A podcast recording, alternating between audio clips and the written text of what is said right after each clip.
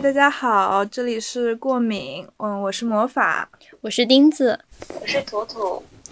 这是一档呃三个年轻人的闲聊节目。然后我们现在呃，魔法和钉子两个人就是挤在这个上海疫情的笼罩之下的一个封闭的环境中，然后和远在自由的城邦的那个图图同学进行电话连线录播，然后希望。就这个录播的形式，呃，能就是也能让我们有一些情感上面的交流，因为就我和钉子已经大概有有四十多天没有出去过，差不多封 楼也快封了一个多月了。哦，昨天就是封楼一个月纪念日。但是我和你们都有三三个月没有见面了吧？对，嗯，上一次录音的时候还是去年十一月。是的，是的。你走的时候还是第一波疫情，现在是第二波严重疫情。当时那个疫情大家都觉得很就很快就过去了，然后还过年的时候，然后现在严重到没有想到，直接就是时装周也取消了，然后我们就直接封在里面，而且好多人都没有工作了。是的，我之前加的那种嗯造型师的群，然后上海的造型师每天都在里面问上海什么时候能恢复工作。不过我们现在物资还算逐渐充裕了起来，刚开始一两周根本就除了除了食堂送的饭什么都吃不到。对，每天躺在床上就想啊，好想吃奥利奥啊！天呐，我的嘴巴里有奶茶的味道。那你们，那你们现在可以点外卖吗？当然不能。嗯，当然我们我们快递外卖都收不了。对，但因为我们在学校里面嘛。对，但是我跟你讲，我我那天还搞到了面膜，就是因为我的话，护肤品弹尽粮绝。虽然我也不怎么护肤，但是就是我皮肤不是很干燥嘛。然后那天我们楼长就采购，就是有一个那种比较好的。嗯，超市，然后它好像有稳定的进货渠道，是学校里的一个超市。然后那天我记得我就是没有封楼前，我在那个超市看到了那个酒槽面膜，你记得吗？就之前你推荐给我那个，然后我就那个很好用。然后我就问楼长，我说我记得我看到在那个超市看到过这个，然后我没有面膜了，能不能帮我问一下？结果真的给我买到了，但是只剩两个，我就忽悠我舍友跟我一起买了，因为我怕那是假货。但是我试用了一天，是假货你还忽悠，就是要别人一起跟你烂脸，就是感觉不会那么的罪恶，就感觉心理上承受好一点。但我们那天就试用了一下，它好像真的是，反正跟我原来买的不一样，原来好像写什么 P D C 还是 P Y C，然后还有一个字母是不一样的，我估计就是假的。但是，然后我就查到说那个学校，嗯，不一样。我记得那个酒槽是九十几块钱吧，在外面买，然后学校那个是九五十六块钱。然后，但是我们用了一下，我们用了一下，就脸还没烂。哦，对，我记得我 是，对对对，反正好像还蛮好的。唉，至少我们还有护肤品。对，在方舱的人啥都没有。之前不是说卫生巾都买不到吗？他们在外面的人。对，但是我们现在卫生巾可多了。方舱的很惨，我前几天就是看到公众号有发关于方舱的一些文章。对我有认识的一个，就就是我们认识的一个人，他在那个方舱嘛，我就看他发的，但他现在已经转阴回回家了。然后就很多老年人在方舱，其实还挺辛苦的，就是有有些那种年纪也比较大的嘛，可能还要平时按时吃药的。然后方舱的话，每天也是就是定时核酸，很多志愿者都是年轻的，也是阳了的年轻人，就在那儿做志愿者，也挺不容易的。像我们已经算比较幸运的了，因为最开始早期的时候，我朋友根本就买不到吃的，就是他觉得他自己要被饿死了。所以在学校还是挺好的，起码我们有三餐。对。大学生，祖国的花朵不能直接被摧残。不过这次上海时装周就是好像完全取消了，本来一直说是要推迟嘛，然后到现在来说的话，应该就是没有希望再办的感觉，直接下一次就是秋冬了。因为我看我微信上的好几个设计师雷虎的，他们就已经线上发售了，这样线上直播。嗯，这对时装行业其实损失还挺大的，因为因为一般因为正常上海时装周是三月底嘛，然后疫情正好就三月底来的，就离时装周筹备没有多久，因为之前有造型师来找，就让我帮他忙什么的。当时就是疫情还没有真正的爆发的时候，他们那些衣服应该都准备好了，然后都已经在面模特准备就是秀场的那种事宜的时候，然后突然来了这件事情。唉，嗯，是的，这个行业挺容易受伤的，在这种疫情之下。然后，不过最近几天好像就是除了上海以外，其他地方时装周还是在如火如荼的举行。我感觉我都没有关注上海以外的时装周诶。你不是关注上次我不是米兰什么的都我最近在说中国的啊，中国就算 只有中国好像只有关注过上海 在魔都上面。对对，然后哦，你们前几天那个。你看热搜了吗？各种艳压的通稿，他是在那个首尔办的迪奥的二零二二秋季成衣秀，你们有看吗？我知道在那个梨花女子大学办的是吗？我记得我们还去过那里。对，我们疫情前正好去了趟韩国，幸亏还出国了一次，然后正好去参观了梨花女子大学，间接的和明星同台。对啊，他们学校很漂亮。是的，对，因为。就是我跟钉子之前有那种学校组织，然后去旅行嘛，然后去韩国，就是二零一九年最值得珍惜的时光。正好是十二月，在疫情爆发前一个月，前一个月，我靠，太爽了，真的。就是他那个学校是有那个，就是很长很长的楼梯，然后两边是他的教学楼，然后整个楼梯就是很有那种。韩国人就很喜欢坐在楼梯上面看书什么的，因为韩国那个地形就是山一样，他们有很多山坡，就坡道。对啊，他们就把那个坡做成楼梯形，然后旁边两边都是透明的玻璃，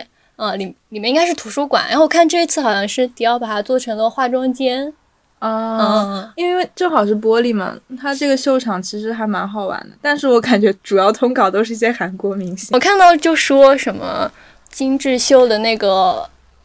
就是身价已经排名第一了，就是时尚界，他把迪奥带的很，迪奥的亲女儿嘛，就是他把他在各个代言人中已经是排名第一的那个身价了，嗯，就算他的数据啊各种。不过迪奥这几年的就是女装有玛丽阿姨的领导下，就是有一些。嗯，改革的趋势就跟他原来我们印象中之前的设计师都不太一样，我感觉。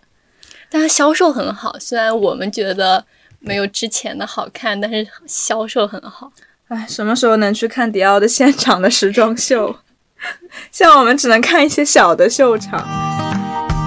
说到时装秀，就是因为我们这期的主题嘛，也是因为呃，上海时装周有。嗯，被被迫在疫情下就是停止或者说转移到线上，然后我们就想聊聊大家比较感兴趣的关于嗯，就是服装设计和秀场的一些故事吧。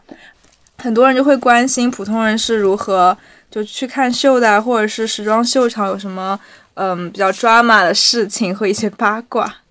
然后我们就先从头来给简大家简单的介绍一下。嗯，我关注到刚开始在十四世纪末左右，它是用玩偶展示服装的。然后好像去年穆斯基诺也是用那个玩偶啊，对对，虚拟，对，也算虚拟的，对，也算虚拟的展示服装。然后后来发展到是用石膏人体模型展示。石膏，嗯，就是那种画室的石膏吗？对，应该就是那种，没有看到图片。然后后面就是真第一次用真人模特走秀是那个沃尔斯。哦，对，因为我也看到了。就是嗯，高级时装之父是那个，他叫他的名字比较长，叫查尔斯·弗雷德克沃尔斯。就是英文我怕读不准，我就不读了。他是就大家以为时装的起源是在法国，其实是在英，他是英国人嘛。然后他当年就是在也是家境比较贫寒，然后呢就怀揣着五英镑的情况下来到巴黎谋生，然后先是在一个。就是卖面料的店啊，或者是卖开司米类的成衣店，就是像上层的那种阶级的富人销售。然后后来他就对这个裁剪比较有自己的心得吧。但当时的世界上就是有，就是大家的衣服都是说，嗯，贵族啊去拿，就是说去表达自己想做什么样的款式，然后呢去找裁缝，然后裁缝去帮你实现这件衣服。然后他是世界上第一位，就是真正意义上的服装设计师，就他会去画图，然后去就是替代了裁缝吧。然后他的他的设计就是当时是，当时就是没有那种服装展示的渠道嘛，然后凡尔赛宫的舞会就是在法国和当时的那个欧洲的贵族圈是名流社会里面女性或者男性就是内卷争奇斗艳的一个方式，然后他就狠狠地抓住了这件事的痛点，然后就是讨好女性，讨好女性，然后讨好当时的那种。呃，比如说拿破仑三世的皇后啊，欧尼皇后，就是你给她给她设计了非常非常 fancy 的那种礼服，然后就是在那个舞会的时候，让所有的人都感觉，所有的贵妇都觉得太太时尚了，好想模仿，就要跟她穿一样的，然后就是开始引领时尚的这种潮流，她就一跃从跃成了就变成了宫廷裁缝嘛。后来他一八五五年在巴黎的世博会上展示了他最新的设计。嗯，然后一跃又从宫廷裁缝，然后变成了世界时装之父，因为他就是把那种当时的廓形是那种也是比较繁琐，然后妇女穿的就会比较像母鸡笼，它有很大的那个呃鱼骨在支撑下面，他就把它的形就是在它的创新下变得很优雅，然后大家都争相模仿。可以说是时尚界的祖师爷，我称他为改革之父。他不光是第一个办时装秀、第一个设计师，还是第一个创立自己品牌的设计师。然后他也推出了一年四场的时装表演，也是折磨了很多时尚界的打工人。所以现在四大的主要时装周也是以他为雏形。对对对，但是我觉得一年四场真的太紧急了，就感觉你前一场刚办完，下一场就开始了。而且有些还细分的更多。对对，我之前看过那个迪奥那个纪录片，就讲他们准备秀场，就一年有什么早春、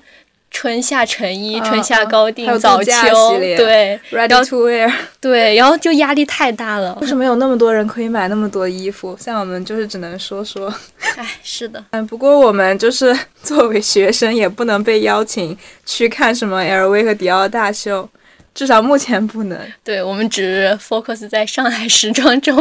对对，你有参加过什么时装周吗？图图？哦，有有的呀。其实我觉得，就是不管是不是学设计或者就在这个领域的人，其实都还是蛮多机会去参加时装周的。如果你对这一行就是有兴趣，就是可以去从，就比如说微博呀。就是雷虎的公众号呀，或者小红书上，其实他们都会有官方发布，就可能会去招一些秀场的志愿者，或者是说后台以及他们的那个卖场的，其实他们都会有去招志愿者的，就其实还蛮多渠道去进入的，就看你想，像我当时就是就是去常设后台的以及卖场的，我都有去做一下志愿者。包括其实你去志愿者的话，我当时第一次去的话是去的做卖场的志愿者，然后是通过微博，就是时装周官方的发的那个招志愿者，然后可能让你做一个很简单的简历，就介绍一下你的，就是你是什么专业等等等等，配一下照片，然后如果就是有幸被录到的话，就是他会分配你去做什么工作，然后当时就是在卖场的话，就是帮各大品牌去做一些。打杂的事情吧，就比如说烫烫衣服呀，或者是怎么样怎么样的之类的。其实我觉得是个蛮好的机会，因为我当时在那个卖场的那那一那一段时间，就大概我们应该有七天还是五天吧。然后我其实认识蛮多设计师的，因为他们其实跟我们年龄相差并不会很大，可能就是他们也就毕业两年到五年吧。嗯。然后你你你，如果你愿意，或者是说。你比较大方、善于交流的话，其实很容易和他们成为朋友。我觉得也算算一个资源的积累吧。就我当时还认识蛮多设计师，以及后面他还他们还邀请我说去他们工作室实习或怎么样的。其实我觉得是个蛮不错的经历。以及到后来，我有去就是一个我还蛮喜欢的设计师品牌去后台帮忙。我觉得可能就是你要讲。有多好玩，或者说多么的不一样，其实我觉得还要以个人体验为主。就比如我去的体验，我其实觉得就是跟我想象中的其实还是蛮一样的，就是其实并没有就是说像大家觉得哦后台一定是有多么华丽，就真的挺慌乱的，就是好像就是这只鞋可能就不见了，或者那件衣服找不到了，然后模特也就是一直在呃这里跑跑那里跑跑，然后你只要记点人数，可能在上场的前十分钟，就模特走秀的前十分钟，你还在帮他们就是缝补衣服，因为衣服。因为一些走秀的款或可能比较夸张，他们容易破损或怎么样，然后你可能临临上场前还在帮他们补衣服啊，这样争分夺秒。但我感觉现在就是现在年轻人，虽然我们也是年轻人，但是现在就是更年轻的那一。也不是，就他们去接触时尚的，嗯，途径感觉变得更轻松了。就是之前，比如说我们早年最开始就是看那个穿 Prada 女魔头啊之类，你会觉得啊，时尚还是有点高高在上、遥不可及，然后是那种非常华丽的一个世界。然后你当时想去。说哦，我如果我能去看秀，我就觉得非常的酷，然后想发到朋友圈里面，感觉自己就是跟别人不是一个世界的人了，就有这种虚荣心在。但我现在经常刷到，比如说什么零三高中生如何去看秀，什么零三高中生 如何去品牌实习。但是，但是我觉得现在的高中生跟我们当时接触的资源真的不一样了，就感觉现在的高中生好时髦啊。我就觉得更加印证我的名字叫图图，感觉。你不是说你 叫图图是因为你觉得你很洋气吗？只有你这样洋气的人才能镇得住。我现在觉得高中生真的很会，就是倒腾自己这样。对，但是还是蛮好的。我觉得就是那种逐逐梦时尚圈，就是挺多需要那种激情啊，还有年轻，因为很多设计师他都。本身年纪不是很大的时候就已经去逐梦时尚圈了，甚至还有退学的。因为我今天早上在看一个，嗯 b a r m a n 的他的嗯设计师 Oliver 的那个一个就是一个秀场的故事，也是那个 Vogue French 跟他们的一个合作拍摄吧。然后我就看到他自己跟那个奈飞有合拍一个纪录片，叫 Wonder Wonder 什么 Wonder Boy 还是什么的。就是讲他也是家里面本身比较贫穷，然后他又是那种混血，就比较典型的那种设计师形象，就是混血，然后家家早期就是需要打拼嘛，然后十七岁好像就辍学了，然后在哪一个品牌工作了五年以后，他二十四岁就当上了巴尔曼的这个主设计师，就是就拼的就是年龄和才华，想想我们现在多少岁。而且他已经做了十年的巴尔曼主设计师，哇，对他看起来特别年轻。哎，这可能就是时尚界的人长生不老的诀窍，反正挺神奇的。我们刚开始是怎么知道可以去看秀的呢？我记得好像就是学姐，就是那种比较神奇的力量。我记得当时在朋友圈吧，还是什么，看到有那种学姐会转发，就雷虎是一个。嗯，时尚现在算是一个，它本身是以买手起家的吧，雷虎这个买手店，买手店起家，然后现在做成了一个，嗯，中国比较知名的一个大的，嗯，它是不是有扶持那个扶持新兴品牌，扶持独立设计师的一个比较大的平台吧？然后当时雷虎应该也是刚刚开始没多久，嗯，然后就看到有人会发那个雷虎的免费的时装秀的票。当时就我看到了，我就告诉了钉子，但是我没有告诉别的更多的人，因为这种东西就是要，因为他要抢的，对，要自己知道就好，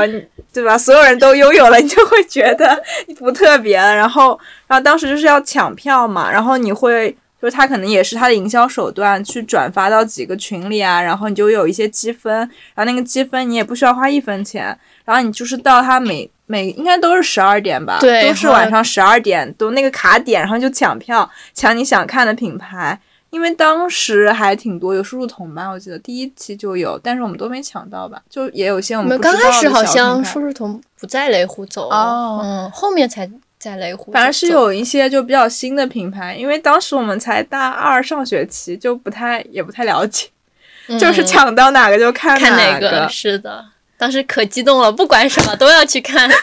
当时可稚嫩了，我记得我穿的简直是灾难。我们穿的很灾难，背了一个极丑的那种红色的假的皮的，上面还有一个很金色的鳄鱼的包。但我觉得自己非常的时尚，我还穿了一个纱裙，我记得戴了一个贝雷帽，还系了一个丝巾，真不记得。然后当到现场看到很多穿的很鲜艳的，嗯，对，当时就是好像有很多那种穿的很夸张的人，也没有。就有比较夸张的吧，比如说他整个头发是染彩色的，然后全身都是穿的拼接的花的那种嗯服装。对，后来还在淘宝上刷到过，我们看到这个博主他好像还是从外地特地啊来上海的，上海时装周，嗯因为那时候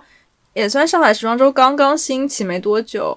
就在之前，我就是看公众号，看那个宇博的公众号啊，然后讲什么上海时装周的妖魔鬼怪之类的。但还好，我并没有在现场看到太多妖魔鬼怪，就是但大家可能会就是在时装周上肯定是要不遗余力的展现自己有多时尚。是的，然后当时那当时我还觉得那些学姐也去看的嘛，就是我们专业的学姐，当时觉得她们好好漂亮啊，好时尚啊。后来我们也成了学姐，虽然也许没有人这么觉得我们，但但是过了几年啊，我记得后来我们也去看，也去抢雷虎的票了嘛。但是就是学校学生啊，就是我们同专业的或者是我们朋友之交知道就是有这个渠道的人越来越多，这个票就越来越难抢。就是啊十二点的时候，你就跟那个过年抢红包一样，你就疯狂的在那儿戳屏幕，还要找谁的宿舍网更好。但经常就是一票难求。你想看那种大品牌，就当时树树童也还有 Angel 陈，对安周晨，然后根本抢不到。对逐渐有一些名气的那种独立设计师品牌，就是一秒售空，我都不知道他们怎么抢的，甚至怀疑他们开了外挂然后好很多人抢那个输入桶，还特地去卖掉。啊！这是一种新的商业模式。是的，关键是你知道这个，就这种人很坏，我觉得他就是倒卖零，但是他零成本，但他抢到票以后，他本来是不花一分钱去抢票的，但是就是在某某某鱼某个平台上面，这个二手交易平台上面，我可以以两百块钱一张的价格卖出去，但是很多不了解的小白或者是特别想看秀的人，他就是会愿意付出这个金钱去现场看这个秀。嗯，说到收视桶，我之前和一个同学一起溜进去看，没有票，但我们当时是另外一个品牌的另外一个品牌的志愿者，我们就挂着那个志愿者证，然后就说啊，我想看一下输入筒，大摇大摆的对，然后说啊，我们去吧，我们就凭这个工作证要进去，我们就就在那个大家都进场了之后，然后后面有应该当时守门的那个志愿者也是学生，嗯然后我们就。我跟我同学两个人就大摇大摆的进去，然后他们也没有管我们，然后我们就还挺轻易的。对，就蹭到一次叔叔同的秀。志愿者证真的可以看很多场秀，我感觉就是去年我在后台帮忙的时候，也是有一个工作证，然后就是后台比较闲的时候，就还可能离我们品牌还隔很很远的时候，然后我就去溜到那个前台，就是有座位席的那儿去看秀，就感觉我那天也看了三个品牌的样子。相比现在，就是学生也有机会进入时装秀场，我就想起一个关于马吉拉的故事。因为马吉拉当时的话，他还是是马丁的一个学生，然后他个人就会还蛮崇拜，呃、高缇耶的，就是 Jean Paul 高缇耶。然后呢，那个时候高缇耶他就是把他的秀场办得跟演唱会、摇滚音乐会一样。然后年轻的马吉拉呢，就和所有人一样，都有一个这个追星的梦想，有一个偶像的梦想，他特别想去看他那个高缇耶办的一场秀。然后当时呢，他是学生嘛，就是没有资格受到邀请。然后当时那一场秀，我记得好像他他的邀请函是制作成一个小徽章的样子，然后呢上面就是有印有一些就是邀请函的东西嘛。然后解构主义大师马吉拉当时就已经是非常的融汇，就是把这个解构主义用入他的灵魂里。他就先去拿卡纸，然后剪一样大小的，然后的圆啊，然后去模仿当时的那个邀请函，然后又去超市里去比对，呃，酸奶的瓶盖，然后有没有跟那个邀请函质感一样的，因为它是一个徽章嘛，有一定的厚度。然后就真笔他找到了，就是可以说是以假乱真的一东西。然后在他的并且就是很想分享，他把他们所有的同学都带入了那个高缇耶的秀场，去让他们用这个假的徽章邀请函去看一场真的高缇耶的秀。我觉得这还是一个挺有意思的故事。然后我还看到，因为我之前看的那个意大利制造嘛，讲一个一个意大利的剧，然后里面女主她是在那个七零年代的意大利。然后当时他第二期的话，他也是想去看一场秀，然后他的他是一个编辑部的编辑嘛，然后他是想去看一场秀，但是他的主编就当时正好没有时间，但他们他就也是冒充自己是自己那个主编，然后就像做小偷一样潜进那个秀场，然后不停的被保安追捕，同时他就是顺利的看完那场秀。虽然就是有戏剧性的效果，但我想就是像我们这种像类似于时尚圈小透明，就想去看秀的话，在以前肯定是还挺困难的嘛。毕竟他早期的时装周、时装秀都是给那些贵族的。呃，妇女啊，去给他们一些看一下成衣的效果，然后当场他们就可能去那个 fitting room，就是或者去试穿，然后当场可能他就会去买下。然后不像现在的话，更多的是，呃，除了展示，还有宣传品牌，然后一些媒体营销方面的事情，还挺神奇的。嗯，说到我们溜进去看那个，应该是舒舒彤的二零一九的秋冬，然后他会基本上每个。秀会给那个在场的人发伴手礼吧，我记得。然后他就是很精致的，对，就是他是有一张卡片，上面写了他这一季的主题。他那一季主题是玫瑰嗜血少女，然后他还有一个一朵真空包装带血的玫瑰，然后这样这样更能表达他本季的主题。我感觉做的还挺好的。我好像也记得，当时有挺多人拿那个带血的玫瑰发朋友圈。是的，还挺好的，就又有宣传的效果，然后又有人让当下的人立刻感受到他这一季的主题。嗯，想想我，我记得我看的男装会比较多，因为可能我个人比较喜欢就是男装方面设计，再加上女装的票一直都很难抢。就去年吧，在还没有疫情的时候，去年这个三月底四月头正好是上海时装周嘛，然后当时也是雷虎的后台有那种评论你最想参加哪一个秀，然后呢，嗯，评论点赞前三名，然后我们送你门票。然后我当时就，因为当时我认识一个男模，就是当时给我拍摄的一个男模嘛，他说他去参加那个白胚那个牌子的一个秀，然后那个白胚两个主理人好像是双胞胎还是什么的。当时也是个新品牌，然后裁剪挺利落的，我就评随便评论了一下，然后随便就让大家帮我点赞，结果真的拿到了那个秀的票，然后当时我还差点迟到，特别尴尬。但后来我发现迟到根本就在时尚圈里不值一提，因为所有的秀场都会推迟。对，就推迟三十分钟还是好的呢，一般都推迟几个小时。就基本上，要不然就是你秀场在里面，然后你没法在里面排队的话，全部在寒风中等。就去年的舒舒彤，哎，舒舒彤不要骂我们，就是 这是常见的现象。我记得我朋友他们应该是十点多钟看秀，然后十一点的时候还没有开始看，就那个秀还没有正式开始。然后就在外面，然后就说等的腿都酸了，再加上大家都是穿的很精致啊，那个什么十厘米的恨天高啊，或者是那种大的厚底鞋，可能都搬出来了，就是网图在秀场上面争奇斗艳，结果在外面直接被冻得 非常的冷。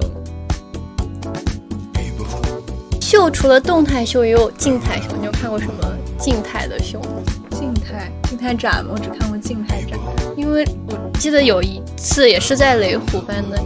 凯罗琳湖，他就是，呃，他就是把秀场。嗯，布置的就是静态的，它是那一季是油画主题的，他就买那个画板啊，然后让模特就站在那个画板前面这样画。可能是他那一季本来就没有几件衣服，然后觉得做动态秀就这样模特走，可能 你不要忘记揣度设计师的想法，就是人家很不错，那个效果真的很好看。我当时去要疯狂拍照，就觉得真的就像油画中的少女一样。对，像凯若琳湖是不是那年她正好是 MV？嗯，那年她正好火的时候，正好是那个 MV MV 的 Prize 的那个大奖赛的冠军嘛，我记得。嗯。就是她的设计风格就是挺浪漫主义，然后油画少女的感觉，所以她办静态秀还挺符合。对，那就是模特。她要是一群人走来走去就很浮躁。是的，然后那现场还布置的沙发呀什么，就布置的景还挺精致。那你们负责干嘛？搬沙发吗？哦，我们当我当时还。还是那个，就是他那个布置秀场的志愿者，然后，呃，在秀开始前一天晚上，然后那个品牌应该就是品牌有人在我们群里也说，谁明天早上有空可以去福州路帮买一下话剧，就是用来布置秀场。早那天早上我还特地七点钟还是八点钟，很早又跑到福州路上去帮他们买话剧。就是布置现场，然后拿过去之后，新都是新的话剧啊、画板啊、画架呀。我们还要拿那个颜料，做旧，做的像使用过的痕迹一样。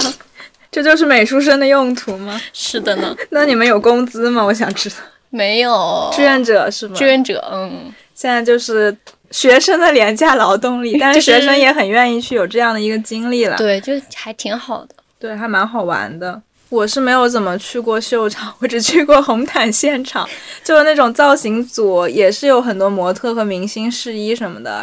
然后大家都是就是很紧张的筹备啊，然后需要就是你一直到那边就是整个衣架好多好多衣服，你得分清哪个衣服对应的哪个品牌，然后得把他们理清楚，然后哪个模特来了他是要穿哪一件衣服，你就是千万不能搞错，不然你就是一顿痛骂。因为在时尚圈里面，就是没有人会关心你是，就是你你到底平时怎么样，他就是会讲话比较直白嘛。你要是做错了，他就会批评你，批评的挺狠的。哦，还有一种秀是那种动静结合的秀。我们就是我们现在第一次见面在优淘，他不是就是刚开始是动态的秀，然后后面有模特再出来再站那边。就是静态的让我们观看，让我们投票？对，看看它的细节。但是动态秀其实，比如说你，嗯，不是没有缝的特别完美，因为可能有些秀场还挺筹备挺紧急的时候，你就是快速过一下那个意境在就好。静态秀太考验你本身的缝纫还有工艺的能力了，就可以贴的很近看，就完全拿着放大镜看，是的，看看迪奥有没有线头。但迪奥肯定没有了，没有迪奥，迪奥之前呃不能这么说吧，反正就是有一些他们就拍摄的时候的衣服，他可能不会处理那么完美的，但是就是有模特一穿，那个效果就是一个高定的效果。我。我记得就是还会参加一些就是学生办的秀啊，就是学生自己的或者是学校那种毕业秀什么，但是嗯嗯，就是可能就相比而言，肯定是没有我们在时装周上面看的秀有更大的投入资金，然后音乐啊，就是整个都做得很好。因为整个秀场的话，它是有要做灯光，然后要选选你在哪儿办秀，然后要搭建舞台，然后搭建整个嗯秀场的氛围啊。还有那种就是模特，你要选什么？呃，当时香奈香香奈儿嘛，就香奶奶就是非常有钱，她每年都下巨大的血本在办秀，在疫情之前，嗯，二零一九年的嗯春夏吧，然后她直接是建了一个海边沙滩，你在，知道好像是在室内吧，然后就是有海，然后有沙子，那都是直接运过来的真沙子，然后搞那种度假感的东西。然后二零二零年的春呃秋冬，它是直接搭建起了一整个冬日村庄。就是真太有钱太土豪了，然后香奈儿的秀场真的都很好看。他每年都是很就是很很用心的。我记得我小时候看迪奥，应该是迪奥有一届秀场，然后也是那种棋盘格还是什么的，就模特从楼梯里面下来，然后有那个双生子的感觉，就是穿的差不多的模特。然后我觉得秀场还挺体会，就体表达这个设计师他的。本季的理念，然后他想传递的情感。香奈儿还有一届秀就是女性主义吧，就是也挺早之前的，就是街头那个街头，就模仿那个街头的集会啊什么的。游行吧，游行对对，那个很好看。就是但是这种要投入太多的，很有力量感。嗯，就要投入太多资金。但我们现在看的秀都是。一一次是什么？你说那个赌博的？啊，对，就有一次是权志龙，就是坐在那个秀中间。呃，是德州什么赌牌，然后他们当时，全据说权志龙就在秀短短的十几分钟内输了五百多万美金啊！这样真的五百多万美金吗？据说我也不知道，我也不可能打电话问权志龙，你输钱是给谁？是给香奈儿重新去办下一届的秀了？是应该给当场一起赌的那些明星吧？我明星也不在乎，不如给我好。对呀。对我感觉，嗯，如果你未来做设计师，还是挺想就自己办一场自己的秀的。然后从理念开始，然后到音乐，然后包括你需要选什么类型的模特啊。之前清华美院不是就是有那种毕设，然后就模特会引争议之类的事情发生吗？嗯，这我们就对，我们就不讨论了，不能讨论，敏感。就是嗯，包括妆发，然后其实我觉得时装秀是一个团队的事情。就是除了设计师去做好自己的服装设计以外，他还要承担很多的事情，包括他整个大秀你要请秀导，然后你还要去找可能嗯符合你调性的化妆团队啊，或者是造型团队，然后大家是不是能在就是紧急的在后台，因为一般后台它是有时候一个地方不一定是都是一个品牌去办秀嘛，它可能就给你四个小时到六个小时去准备。或者说更短，有可能两个小时，就非常考验你的团队协作能力和临场应变能力。对，而且有时候就是请不起太多的模特，一个模特一场需要换好几套衣服。哦，那个真的很对，中间就要抢妆。之前之前我们不是帮我们就是学妹和学姐他们的品牌去做后台的那个助理嘛，当时就是嗯好多模特从早上就开始准备了吧，然后一直到下午，然后晚上秀还推迟了一会儿。是的，当时我们。当时我们在这场秀不是做的是后台，做的是前台前面啊，，KOL 呀，啊，还有 PR 之类的。然后他有那种品牌介绍的册子，也需要我们就是发，发还有小礼品。，对，伴手礼。我记得我当时正好就是，就是我们是分那个迎宾片区的嘛，然后因为秀场它那个座位排布也是有一定的道理的它还是排的座位的，就是没有说随便就可以怎么怎么做。对，就肯定是你稍微有点地位的人，肯定是要坐 VIP 区的，然后其他的可能相对或者是直播类的呀，他可能会帮忙宣传，他就会有比较好的机位给他留住。然后我当时是被分到了一个，就是一个时尚博主嘛，就顾灵一，然后就是他现在在小红书上面做一些搭配什么的，但当时我跟他。就是我会关注他，但其实我也不是他的死忠粉。但是当时因为没有什么人来，他来的特别早，然后还穿着当时那个我们就秀场品牌的服装，我就觉得他特别用心，我就特别热情的接待他，并且跟他说啊，我真的好喜欢你啊，我是你非常喜欢你，我是你的粉丝。然后他就特别开心，然后我就把他引荐下，让他坐下来。后来我看他发了就是这场秀的那个看这场秀的那种小红书啊什么的，我就在下面评论，我说什么现场碰到你的人真的好好呀，然后他说我还记得你。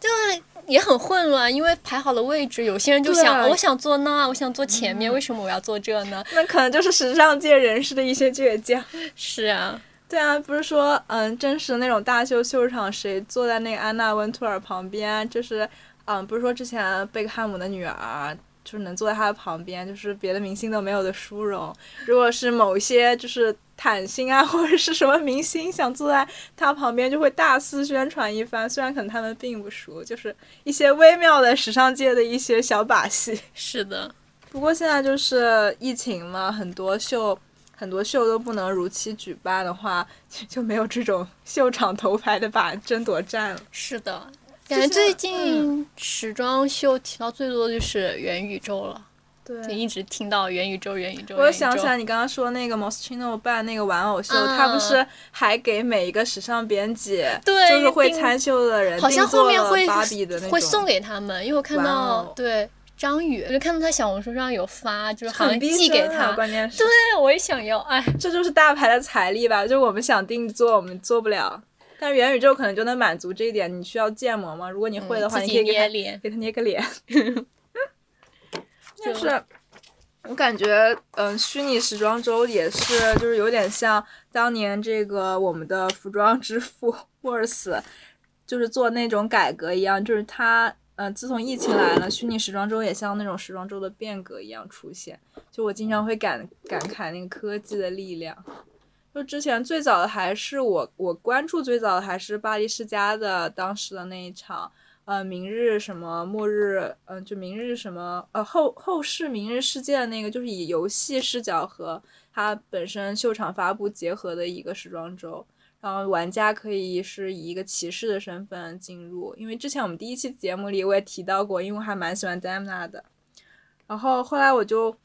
最近因为我们就有在学 虚拟时装、虚拟建模，感觉这个真的是未来一个很大的趋势。现在小红书上好像在找那个虚拟设时装设计师，啊，岂不是很赚钱？真的很赚。因为我有个朋友天天都在说什么这是最新的赛道，你不抓住你就不行了之类的。但这就得学三 D 呀，什么定位呀，各那对。我们要求就越来越高了。你不光要做时尚，你还要做建模，你整个就是一个技术 高科技技术人才。是的，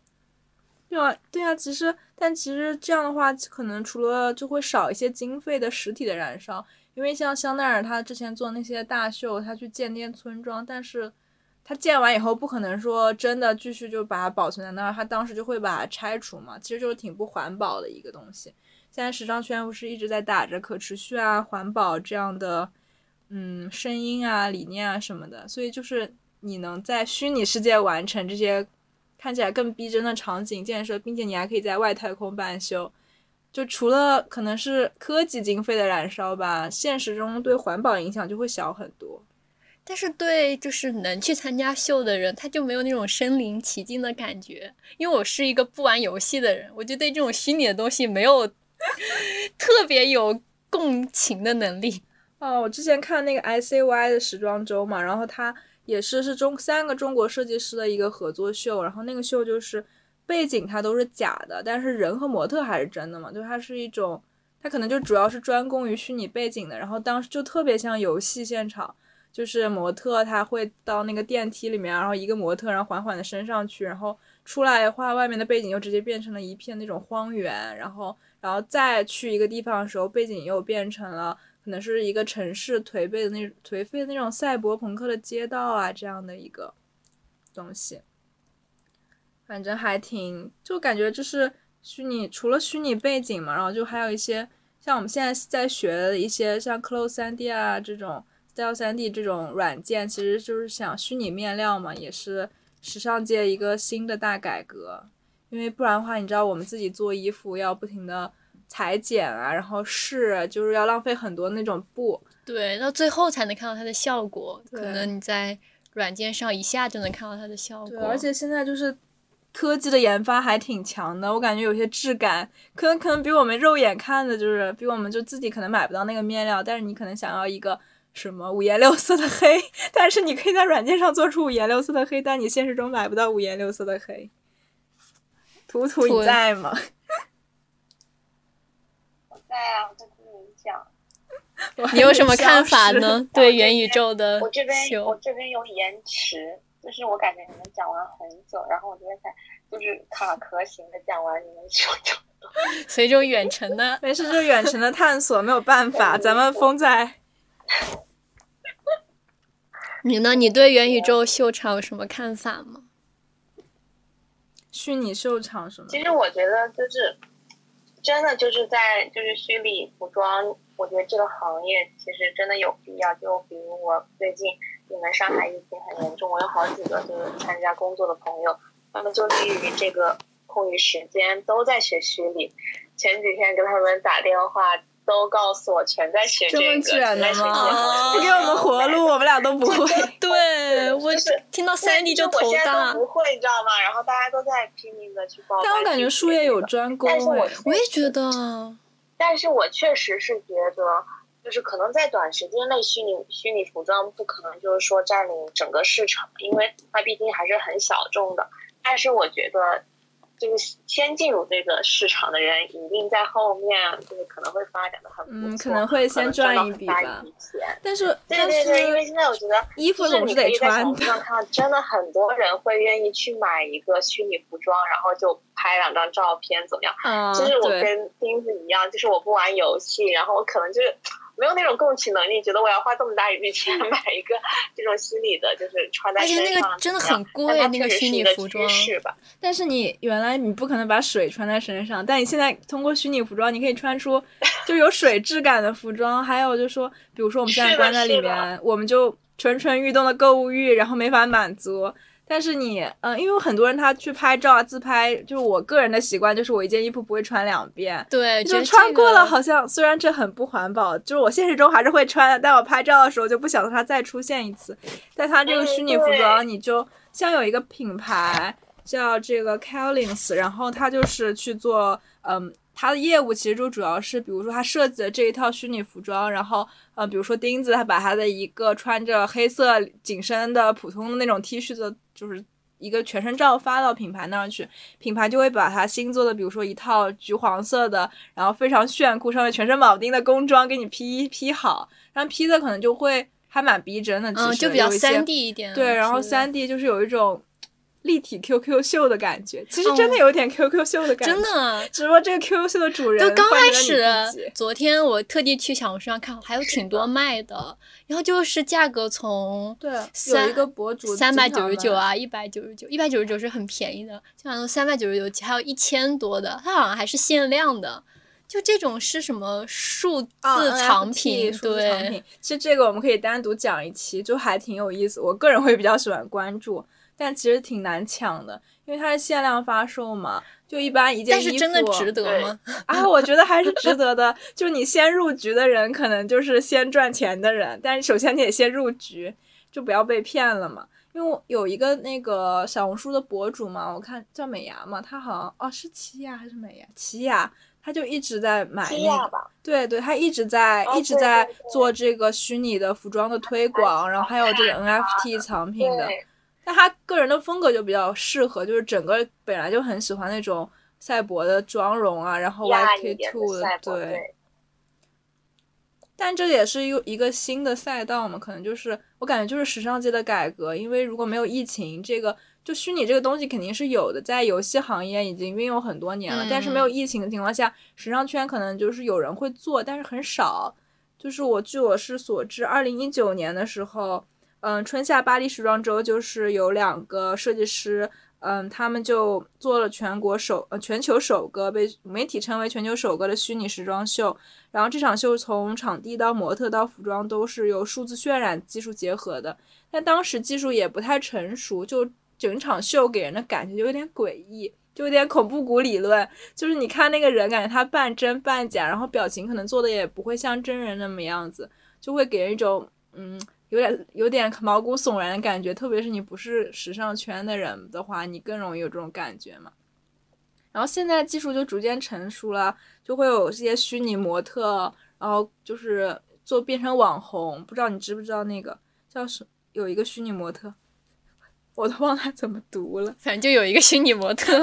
这样很不专业，到时候我们查一下，把它加进去。就这个虚拟模特的话，他现在是有二十四万粉吧，还是反正粉丝很多。然后他也代言了很多品牌，和迪奥啊什么都有做合作。然后他的虚拟，他他甚至还有他的朋友就在不停的经营他的社交软件。他甚至还发行过三首单曲，就是会觉得非常的虚拟偶像吗？有点诡异，你知道吗？哦，我对虚拟偶像也是不太能理解的。但是但是他们就是这个比例，他们有可以做完美的比例。我记得还有一个虚拟的超模，是一个黑人嘛，然后他腿特别长，本来就是现实中嗯这种种族的人腿特别长，然后他这个模特好像又有多重身份，然后他的比例真的非常的就是逆天。他确实代替了不少模特，就不少不少真人模特，并且他之前还那个成了 Barman 的一个，就跟 Barman 拍了广告嘛。然后 Barman 本身的设计就是那种呃有点未来感的。嗯然后他不光自己拍了广告，还带上他两个虚拟模特朋友一起拍了广告。他还能就是发 Twitter 什么的。虽然我们都知道这个背后还是真人在操控，但有时候还会觉得细思极恐，就是会不会有一天他们有了自己的真人意识，真的会代替很多。就真人模特，因为真人的话，它的比例就是再怎么有天然优势，也肯定不如你建模建出来的。你想把他腿拉两米就拉两米，是的呢，所以我感觉这个变革还挺挺有趣的，就有点像当年计算机问世的感觉。嗯，那也如果是你的话，如果价格比较合适的情况下，你们俩会去买虚拟的服装吗？就就是为了一张照片，如果你花几百块钱，我觉得我会尝试一下。但是我不知道这个数字藏品之后呢，就是拥有这张照片之后呢，就它这个衣服一般好像是，比如说 NFT 的话，它是区块链里面的一个东西嘛。就比如说这件东西属于你了，它就永远只有一件，并且是不会被盗走的。比如它限量发行了二十件，那全世界就真的只有二十件，它不可能再被复制，就是一个那能用来干嘛呢？呃，藏品、收藏艺术，就是服装是它的一个品类了。就我们可以之后单开一期，顺便我也给你们科普一下。就是相当于你收藏艺术品，只不过这艺术品是虚拟的，但是最终它也是可以嗯在就换成真金白银，它也是可以再换钱的，只不过它现在多是以虚拟货币交易，所以它是其实是个艺术品。可以这么说吧。而且如果之后就之前你们有看过《头号玩家》那个电影？嗯，就整个都是沉浸式的游戏，就是呃，穷人可能就是每天就带着 VR 在这个游就游戏里沉浸，然后可能富人可能享受真正的生活吧。我觉得这也不是没有可能，就是大胆畅想一下。那你在这个 VR 游戏世界里，你肯定要买皮肤的。毕竟对，这个你这个是不是就相当于皮肤？这就是皮肤。你看我们现在疫情，我跟钉子两个人天天就穿着睡衣在床上躺着。就你，但是如果这时候我们告诉你，我们现在身身体是不自由的，但是我们可以有心灵的自由。比如说我们戴上 VR，我们可以去参加时装周，那我们肯定会置办一套行头吧，总不能穿着，睡衣如果有那个 VR，我觉得还可以，就是让我有一种身临其境的对对感对应觉该。现在就是有有搞这种吧，因为之前的话也是有看到，嗯，今年有一个元宇宙时装周嘛，也是首届数字时装周，是由那个叫 MVFW。然后呢，它是三月二十三号到二十七号在那个呃元宇宙平台 Decentraland 举办的，这是迄今为止规模最大的元宇宙时装周。但是因为我也去看了一下它的一些视频，就我还并没有加入这个东西，就他的人目前还是处在一种偏卡通化，然后整体的场景都是偏那种有点乐高，比乐高强一点的那种感觉吧。就我觉得之后可能这项技术越来越成熟发展了以后，就会真的像呃《头号玩家》里那样，你可以把自己变成一个卡通人，也可以把自己变成一个身身长两米的、腿长两米的这个比例逆天的外星人。就是到时候你就要肯定是要氪金啊，花钱去买皮肤。到时候可能就你现实中的衣服，你穿上这些卫衣、睡衣就够了，但是你在虚拟世界，你就是要够炫，可能这就是一一个致富之路吧。哎，就是未来的趋势了。而且我觉得就是因为疫情才导致的，因为像这个我刚才说的，嗯嗯，M M V 呃 M V 的这个，反正就是元宇宙时装周吧，它不光是有去展示服装，它还开了很多分区，包括奢华时尚区啊，然后还有一个区是专门放品牌的数字快闪店。然后呢，另一个区是有可以跟你人，就是其他人在线上互动嘛，有点像游戏社区和现实生活中结合的一个形式。里面还有 DJ，然后会有音乐表演，还有跑酷的功能，就是你可以在上面玩游戏，然后可能就是如果结合 VR，你还可以就是动一动啊什么的。啊，我有看到是有好有好几个歌手和这种虚拟 Justin Bieber 不是办过一场吗？啊，那还蛮好玩的，其实就是他那个场景还能变换，然后你每个人好像是。就你进入他那个演唱会的时候，感觉他就离你非常的近，近在咫尺的感觉。我觉得他最吸引我一点，因为我不玩游戏嘛，但是如果能让我玩这个游戏的一点，就是我看到一个，就是他可以跟比如说总统有一个号，他在里面，然后你有个号，你就可以跟总统讲话。对，你就可以跟总统，你就可以贴着他走，啊人与人距离就对拉的越来越近。对你就可以跟你平时完全接触不到的人开始交流，觉我觉得这点很有意思。对啊，之前最我觉得最有名的就是那个 Justin Bieber 元宇宙概念的演唱会，沉浸感好像还挺强的。然后也是建了一个他自己的模，好像还有另外两个，我不不不太关注欧美，我也不知道他们叫什么，反正还有两个需要下个。次做一下功课。嗯，图图，要是你的话，你愿意去投资在这是虚拟的时装上面吗？啊，图图，如果是你的话，就是你会想去，如果你有自己的品牌，你会想去办虚拟时装周，还是说你想办一个线下时装周，有更多真人参与进来呀？其实我觉得虚拟时装周蛮酷的，因为他说，因为我觉得就是你如果涉及到线下时装周的话，它当然就是可能就是一个群体，或者是说它可能还是只有部分的人是可以看到的。那么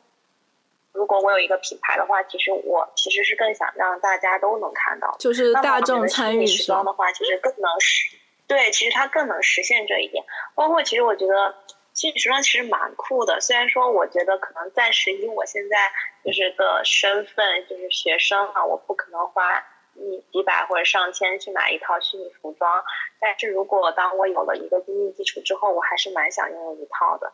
我也想看你抛出一张你的虚拟服装的照片。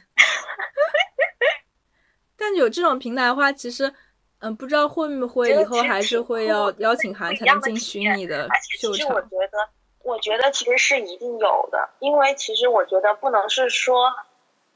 就是它，我觉得他一定是有一个范围的，不能是说是，当然是什么人都可以见。我一定还是说有感兴趣的人啊，或者是怎么样，他们才能去见嘛，或者是说他会有同等的票价，就是我觉得他要与他整个就是要盈利的地位 是相符合的吧。对，而且而且他可能最终还是要吸引能购买了的人。全世界所有人能看的话，我觉得可能它的价值就没有那么显示的就没有那么高了，这样。嗯，对，虽然虽然很多秀场也是有视频的形式，让就是我们能扣机看到嘛，对对对，但是它及时的及时性可能不行。那如果有这种元宇宙的话，可能它第一批邀请的肯定还是那些买手啊，然后是时尚媒体啊，然后以及是嗯，可能是品牌挚友，就那种明星啊，或者是去让这个宣传，就不可能说让我们的爸妈立马就是他每个人都去看。是的，是的。而且我觉得你们刚刚就讲到说，我现在疫情躺在床上，然后如果有 VR 的话，就可以立马身临其境的去感受。我觉得真的挺有意思。就是如果你现在就是是的，说不定还能看到你，但你又想看场秀。说不定就能在海边，你 VR 在海边或者在太空上能看一场秀，其实也是蛮酷的。很想去太空，慢慢这些其实可能就是你敢想，可能都会实现。但这样的话，其实我觉得挺吓人，就是你可能就不需要一个真实社交，你只需要躺在床上，你有可能会肌肉萎缩，因为很多影片里都有这样的事情。其实我真的一直觉得，就是我们在进步，同时也在退步，就是进步和退步好像就是一直在同时进行吧，就是。我不是一直都觉得，就是我们了解包容，就是了解的东西更多了之后，好像是包容性更强了，但好像又是自己的底线放低了。我一直就觉得还挺矛盾的，就这样。嗯，我觉得还是真实和虚拟吧。就是如果我们都是虚拟的话，我们也不需要线下见面，那我们每天都。在线上玩，那我们的友情是真的存在的，还是虚拟？就是一个哲学的感觉。对，就不就相当于网友嘛？其实，在网上。对，然后你可以永远这辈子都不出门了，你可以干任何事，你也可以在上面学习。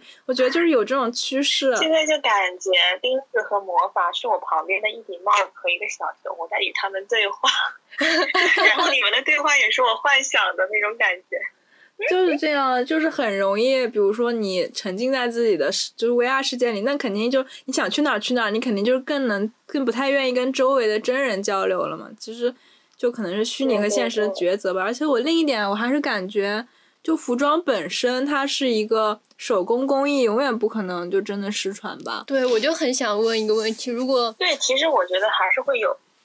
就之后，如果虚拟服装一直这样子很流行，那现实的服装会被取代吗？现实中的时尚会被取代吗？我觉得五十年内不至于吧，但是两百年内我就不确定了。到时候可能我们就是穿那种外星服，真的挺挺那个的，我还挺担心的。因为好早之前我们初中不是都看纸媒的，就纸媒的时尚的刊物嘛，然后当时也没有这么多电子产品，但是自从就数字媒体时代。也都是，嗯，可能是我们高中时期吧，就是这个东西直接就是上来以后，我们现在都看公众号啊、订阅号啊，然后去看这种视频类的时尚媒体媒介，真的就会减少很多我们去买纸媒。就我也不希望纸媒落寞，但是为了顺应大时代的情况下，我们可能更多的还是逐渐习惯了就数字媒体这件事情。我就是很怕到时候我们就是现实服装落寞，然后开始所有人都开始建模。但是确实，我觉得是短时期内是不可能这样子的，因为其实接受虚拟服装的还是属于我们这一群类型的人，就是我们做服装行业、艺术行业。唉，要教育你的爸爸妈妈，他们其实就觉得，其实还是蛮不能理解，他觉得就是你应该穿，就是真的有穿着感的衣服这样子。所以说，我觉得短时间是不太可能被取代。嗯，而且手工工艺品，我觉得它还是蛮珍贵的。我觉得不管被不被取代，它一定会传承下去。这样，对的，是这样的。就像为什么很多古着那么值钱啊？因为它都是嗯裁缝和工匠一针一线缝上去的。但你现在很多东西就是机械化的东西，反而就。比较廉价，比如说我烫个胶什么的，相对而言，嗯，就肯定不会说有我一针一线给 绣上去、缝上去的感觉那么那个。就是为什么那些大品牌秀场上还是一直就是坚定做高定秀场？巴黎世家就是去年也回归它的高定秀场嘛。其实也是想说，嗯，就是这种时尚圈，它还是就是它的高定还是它的艺术品，它是最能体现它裁剪啊人体和服装之间的。精妙的那种结合，然后还有它的面料是最好的，然后还有钉珠这些就是要人工的时间和去打磨的东西，可能它永远成就不太会消失吧，就像就像我们以前的那些古董收藏品一样，就是永远有人会喜欢这些东西。那会不会就是变得很小众了？小众的人游泳就会变得很贵啊，就是做高定不就卖的很贵，就是这个原因。嗯，就还就是如果所所有东西都普及的话，那富人肯定会愿意选择，大部分人我觉得就有钱人肯定会愿意选择跟别人不一样的东西。就是如果不然，他的金钱价值体现在哪里？他站在金字塔顶端，他肯定就是呃，你们都穿虚拟服装，那我就是要穿真很现实的，就一直这个轮回。当然，这都是我们的一些畅想、胡 扯和臆想，对的，不知道会不会成为一个新的预言。好了，我们这期的节目呢就到这里啦。然后，如果大家有兴趣的话，可以给我们后台留言，或者说说你想听我们去聊一聊跟时尚啊，或者是跟生活有关哪些方面，或者也可以讲讲你对元宇宙秀场、元宇宙服装的看法。对的。好了，嗯，拜拜，拜拜。